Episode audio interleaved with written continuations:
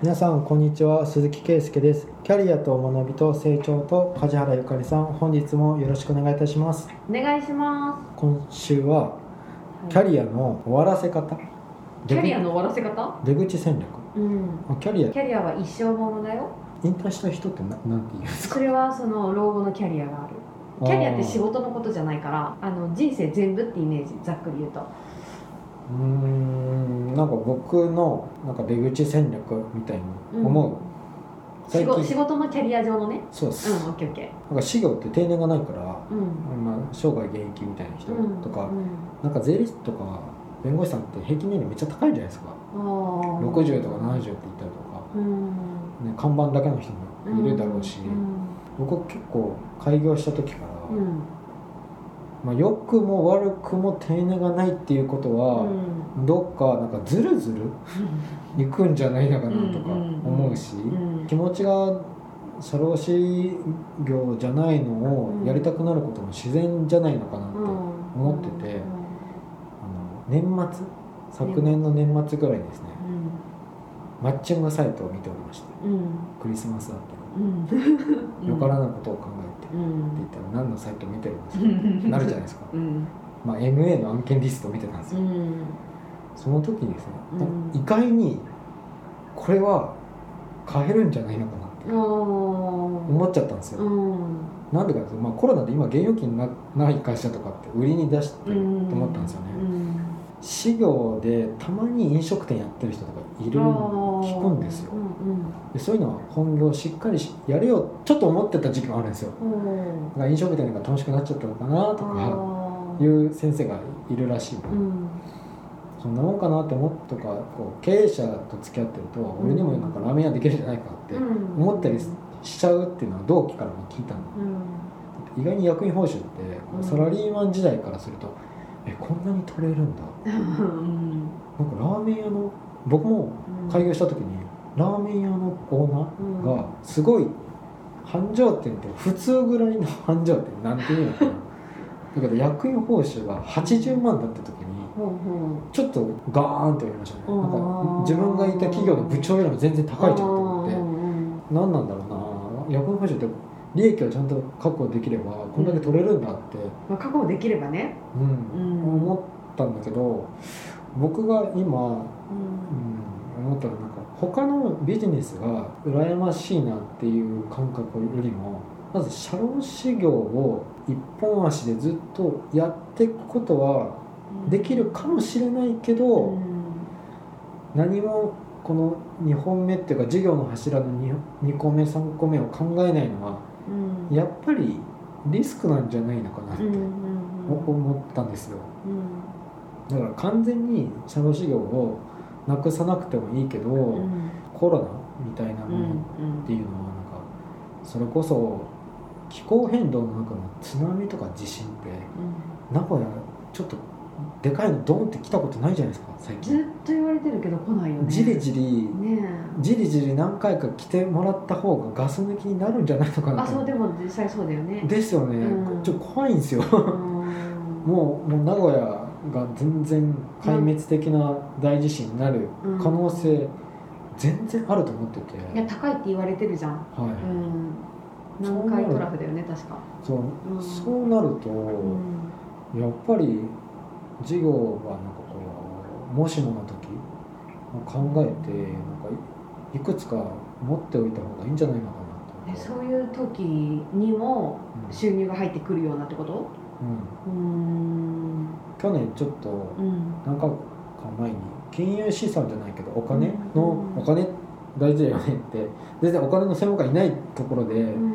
こう金融商品の話とか、うん。株の話ちょっとしたけど、うんまだ僕全然やってないんですよ。うん。で社労士業で稼いだお金でこれうんを何ができるのかなと思って、で実際2021年本当何にも投資とか、そういった動きをしなかったので反省しつつのうん自分が MA でこう一からビジネスを育てる時間とか労力っていうのはなかなか避けないけどうん。常に物件を抑えてて、まあ、事業承継ができないって言っても MA を検討しているところをうん変えれば最初のイニシャルの労力はすっ飛ばせるんじゃないのかなと思って、箱ごと買うってことだもんねそうっす。まあ M&A だから人もセットでだもんね。買う。うんじ人事的なリスクとか、うん。うん例えばそこが未払い残業をしてるとか、うん。そういうのは見抜けると思うんですよね。そうね。で利益が出てる出てないっていう決算書も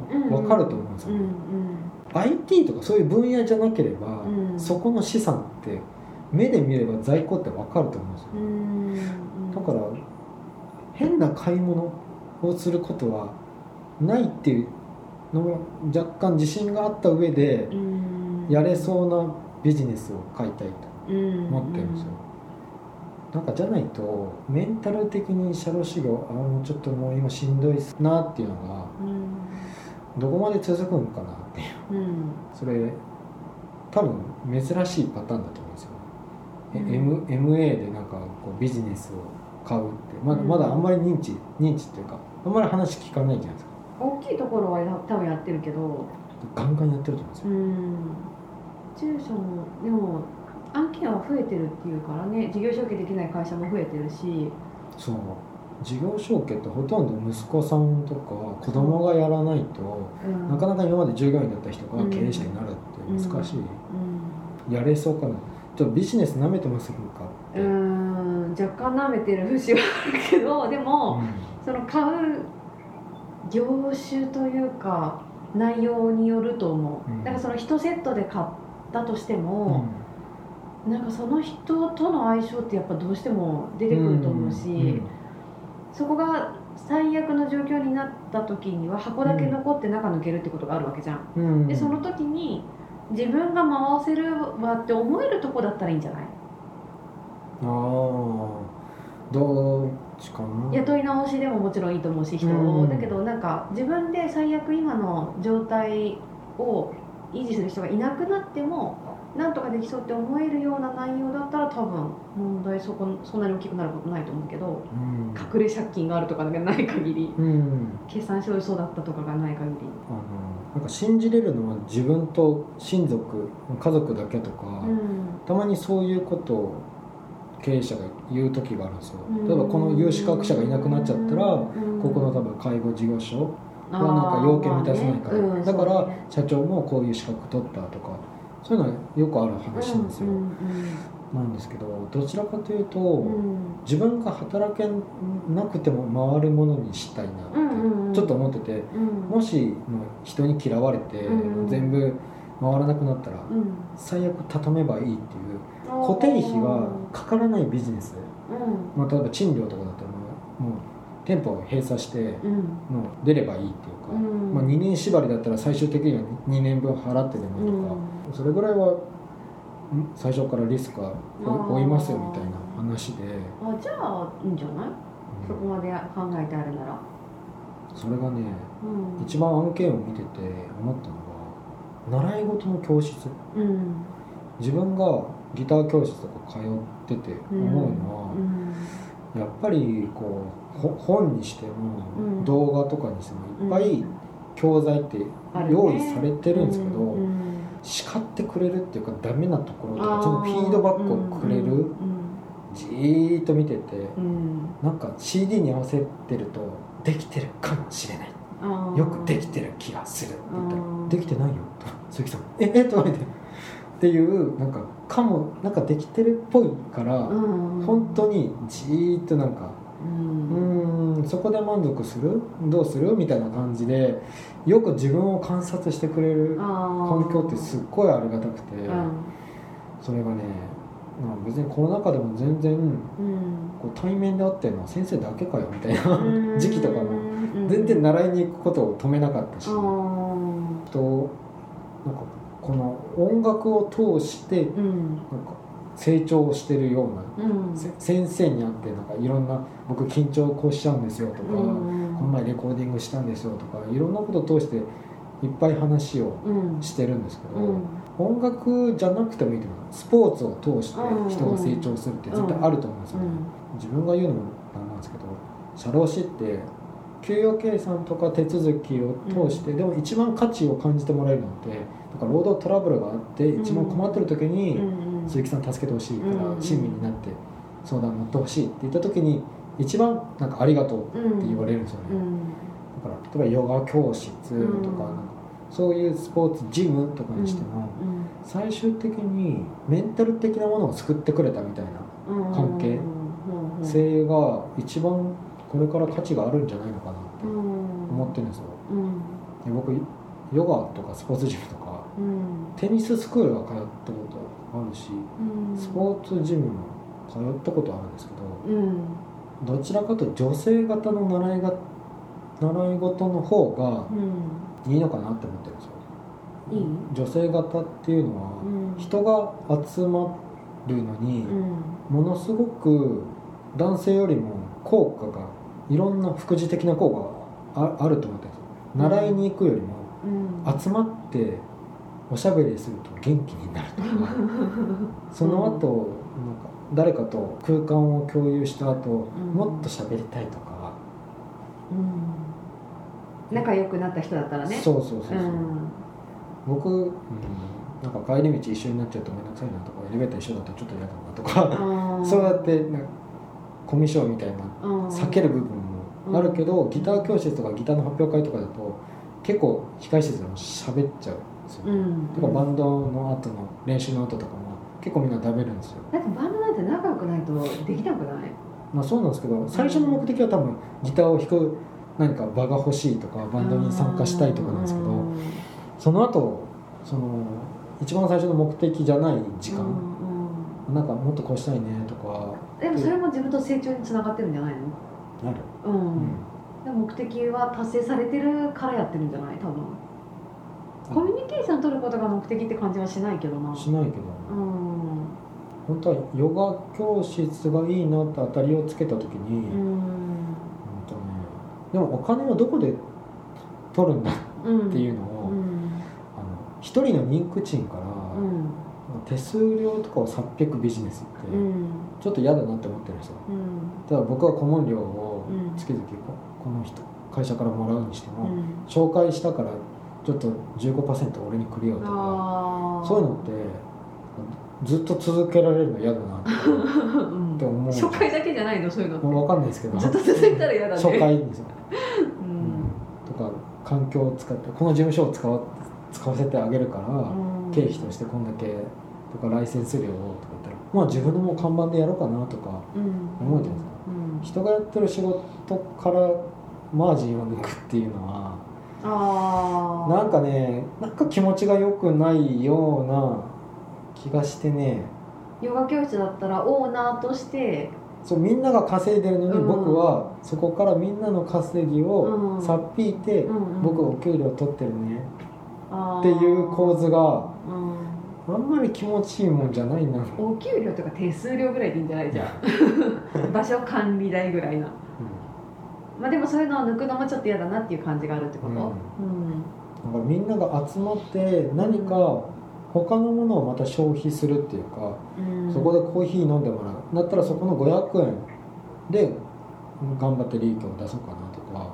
コーヒー屋さんやるってこと？その習い事のうん。目的のうん。前後のさらになんか空間に何かをうん。売るものがあればいいのかなと例えばうん美容と健康みたいな意識が高い人だったらうん健康スープとか健康食？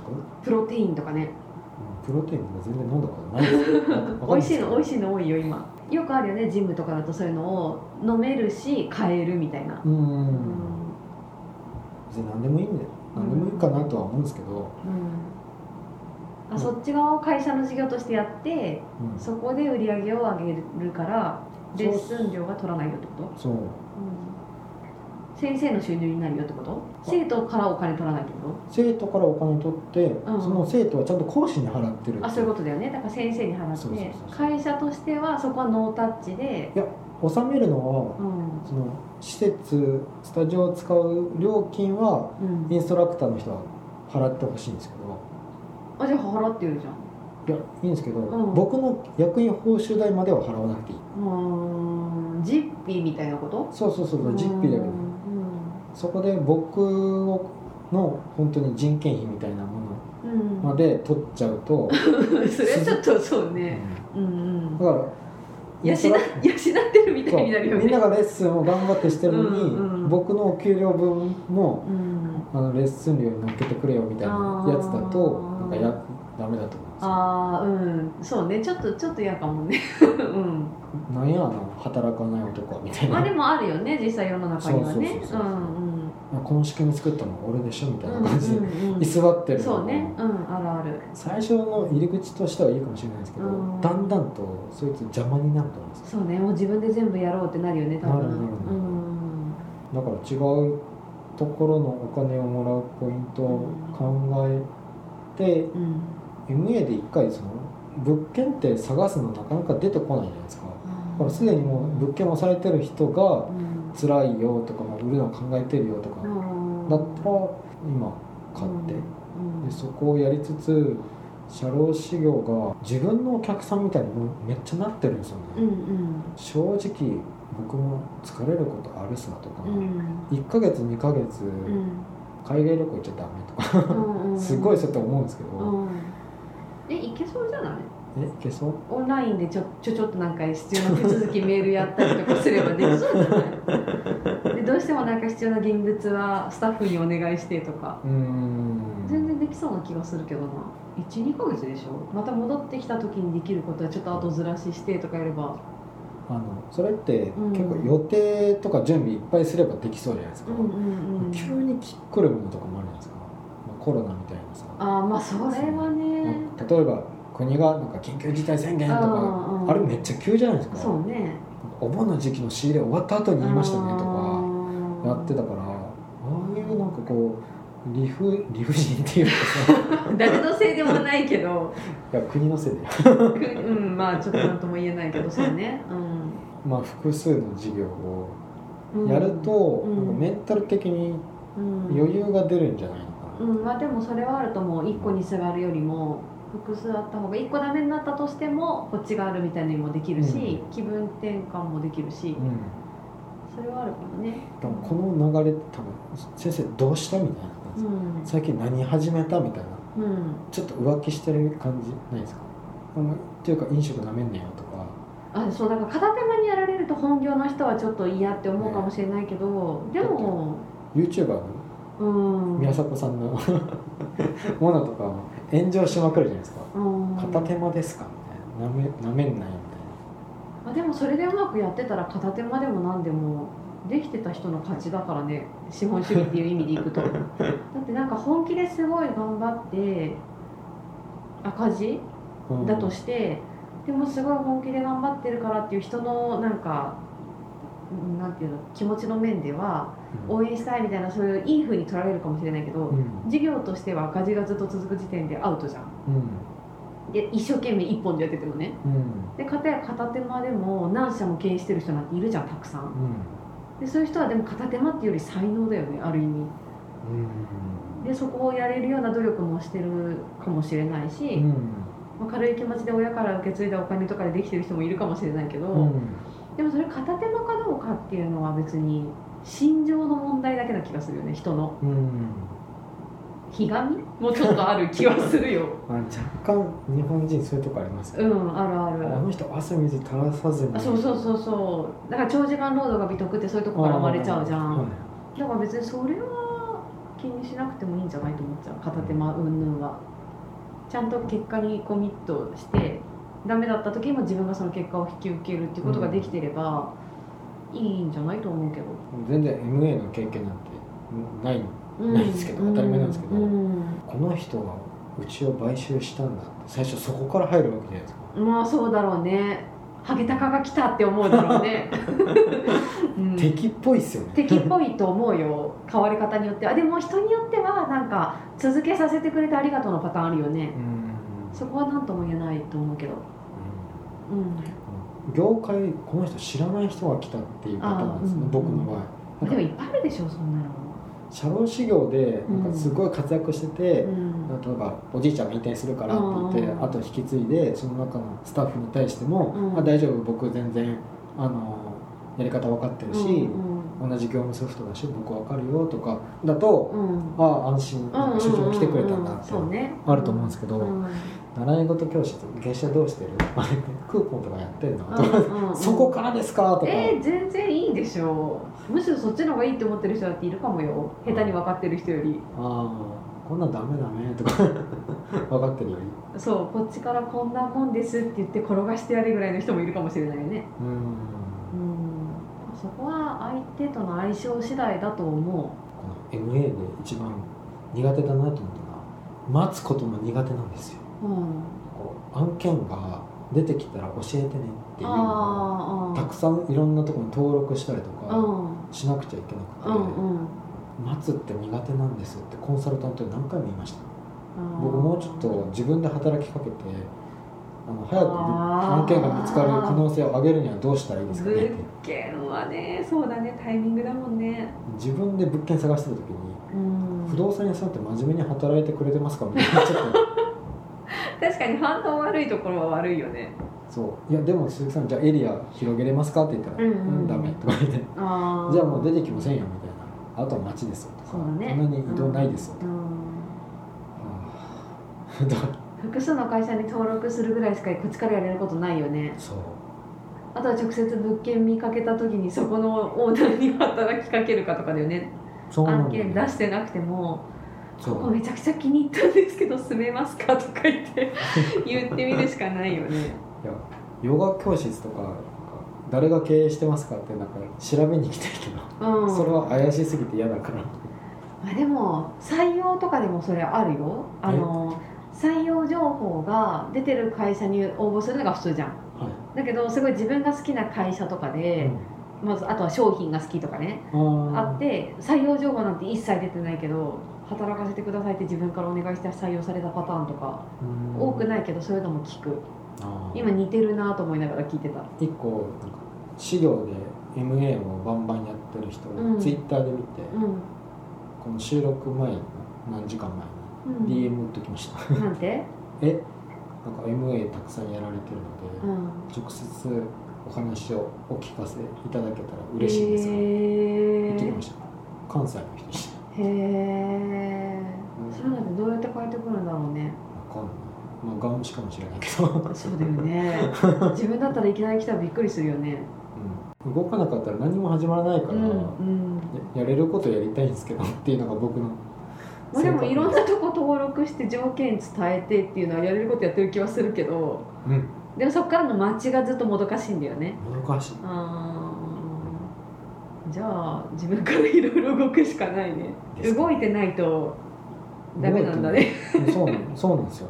私やることやったらもうある程度待ってりゃいいやって思っちゃう方だけど。いやまあでもそっちの方がつかめるかもね。動いてる人の方がね、はい。うん。